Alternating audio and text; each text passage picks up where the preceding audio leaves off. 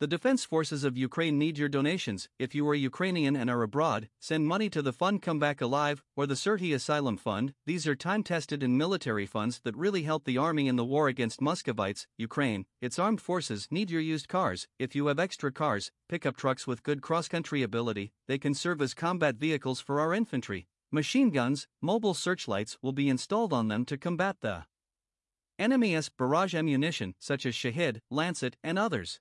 If you are a donor, donate blood and replenish the blood bank for Ukrainians who need it. If you are a doctor and can treat, Ukraine is waiting for you. Put your shoulder of support in this difficult moment. Ukrainians will always remember your help. If you have tourniquets, tactical first aid kits, our Ukrainian armed forces need them. If you have extra rifles, optics, Motorola walkie-talkies, give them to the defenders of Ukraine.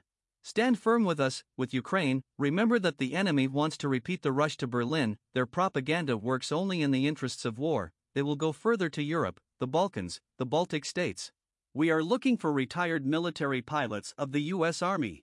We pray for the occupiers of Muscovites together, for the Czech Republic, for Katyn, for Lech Kaczynski, for the creation of the Finnish People's Republic and the slaughter in Finland, for the annexation of the Japanese Kurils, for the massacre of Latvia, for the creation of Transnistria, for the war in Georgia and the annexation of 20% of Georgia, for the Holodomor of 1932 to 1933. For the enslavement of all peaceful peoples, for bison the behavior of Muscovites in Turkey. You would not be married to a Muscovite.